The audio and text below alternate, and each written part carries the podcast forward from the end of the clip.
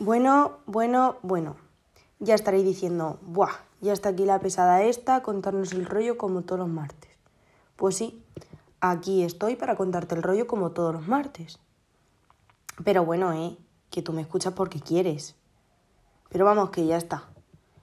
Yo creo que no tengo nada más que decir, así que creo que es hora de empezar.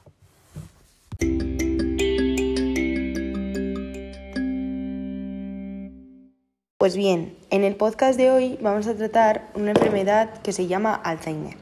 ¿Sabías que más del 40% de la población lo tiene debido a que sus antepasados también lo han tenido?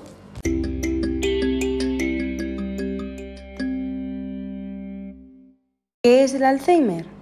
La enfermedad del Alzheimer es un trastorno neurológico progresivo que hace que el cerebro se encoja o se atrofie y que las neuronas cerebrales mueran.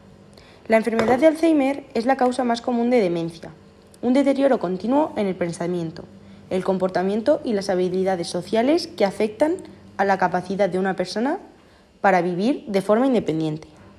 Los signos tempranos de esta enfermedad incluyen el olvido de eventos o conversaciones recientes.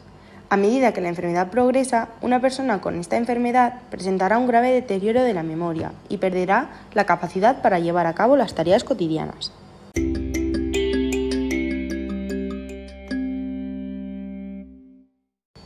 Ahora vamos a proceder a hablar de algunos de los síntomas que son claves para la enfermedad del Alzheimer. Los primeros signos incluyen dificultad para recordar eventos o conversaciones recientes. A medida que la enfermedad avanza, los problemas de memoria empeoran y se desarrollan otros síntomas. Al principio, una persona con la enfermedad de Alzheimer puede ser consciente de que tiene dificultades para recordar las cosas y organizar los pensamientos. Es más probable que un familiar o un amigo lo note ¿Cómo empeoran estos síntomas?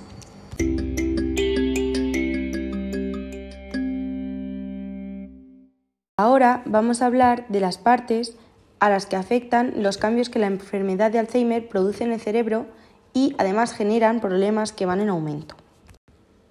Todo el mundo tiene lagunas mentales ocasionales, pero la pérdida de la memoria asociada con la enfermedad de Alzheimer persiste, empeora y afecta la capacidad de desempeñarse en el trabajo y en el hogar.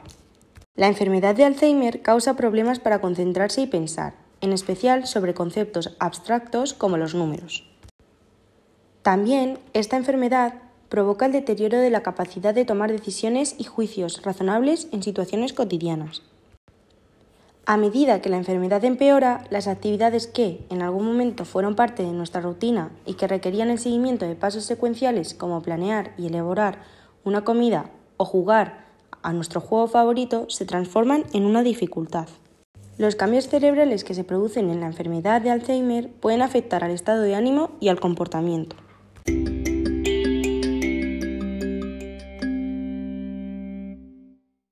Ahora vamos a proceder a hablar de las causas exactas de la enfermedad de Alzheimer. Las causas exactas de esta enfermedad no se comprenden en su totalidad, pero a un nivel básico, las proteínas del cerebro no funcionan con normalidad, lo que interrumpe el trabajo de las neuronas cerebrales y provoca una serie de eventos tóxicos. Las neuronas se dañan, pierden las conexiones entre sí y finalmente mueren. Los científicos creen que la mayoría de los casos es consecuencia de una combinación de factores genéticos, ambientales y del estilo de vida que afectan al cerebro a lo largo del tiempo. Menos del 1% de las veces la enfermedad del Alzheimer ocurre por cambios genéticos específicos que prácticamente garantizan que una persona padecerá esta enfermedad. Estos casos raros suelen dar lugar a la aparición de la enfermedad en la mediana edad. El daño comienza más a menudo en la región del cerebro que controla la memoria, pero el proceso comienza años antes de los primeros síntomas.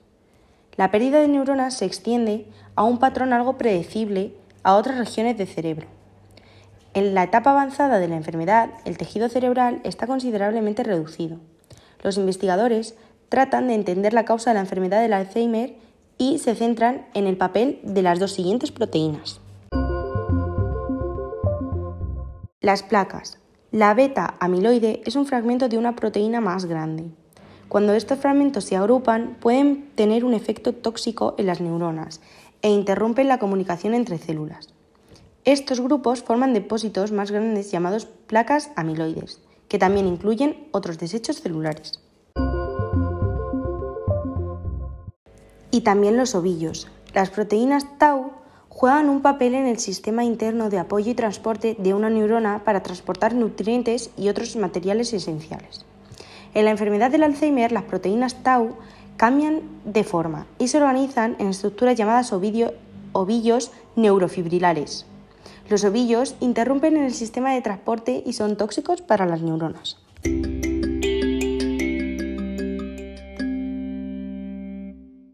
Para concluir, recopilando la información dicha anteriormente, contraer esta enfermedad es muy difícil, pero la gente que la contrae suele tener síntomas muy evidentes. También la gente que lo suele contraer, sus antepasados han tenido o eran muy propensos a tener este tipo de enfermedad. Y por cierto, si tienes algún familiar con alguno de los síntomas que se presentan, consulta con el médico, porque aunque esta enfermedad no tenga tratamiento aún, quizá el médico pueda recetar algunas pastillas que al menos haga más lenta la evolución de dicha enfermedad.